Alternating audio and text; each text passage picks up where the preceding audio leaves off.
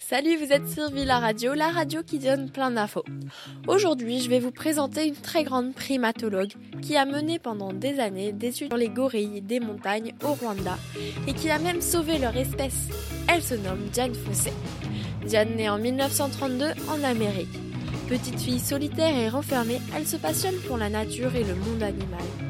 Déjà enfant, elle est convaincue qu'elle vivra entourée d'animaux. Plus tard, Diane Fossé fait des études d'ergothérapeute. Diplôme en poche, elle travaille comme ergothérapeute auprès d'enfants malades. Désireuse de voyager, elle quitte son poste, réunit ses économies et emprunte de l'argent pour financer un voyage de 6 mois en Afrique. C'est au cours de ce premier séjour, en 1963, qu'elle commence à s'intéresser aux gorilles. Elle retourne au Rwanda en 1966 pour mener une étude sur les gorilles. L'année suivante, Diane Fossé fonde le Carizok Research Center. Elle se consacre alors à l'étude du comportement des gorilles des montagnes. En parallèle, elle prépare un doctorat de zoologie et l'obtient en 1974. La primatologue dit que les gorilles sont dignes, très sociables, doux, avec des personnalités individuelles et des relations familiales fortes. De plus, elle lutte contre le braconnage, bien qu'il soit illégal dans le parc national des volcans du Rwanda depuis les années 1920. La loi n'est à l'époque pas appliquée.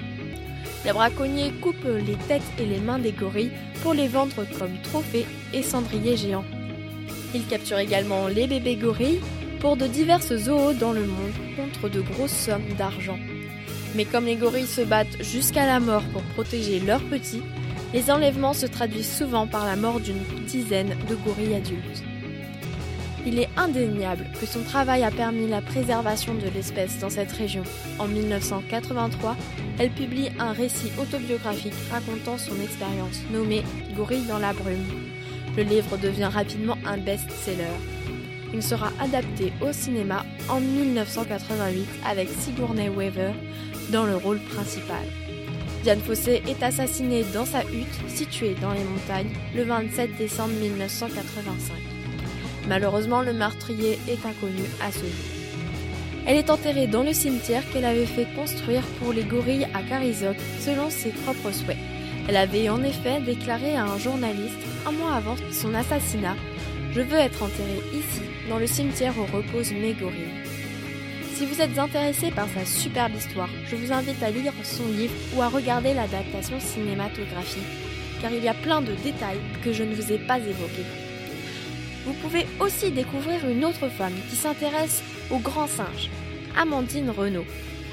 Un livre documentaire jeunesse sur elle et son parcours se trouve au CDI Découvre les grands singes avec Amandine Renaud.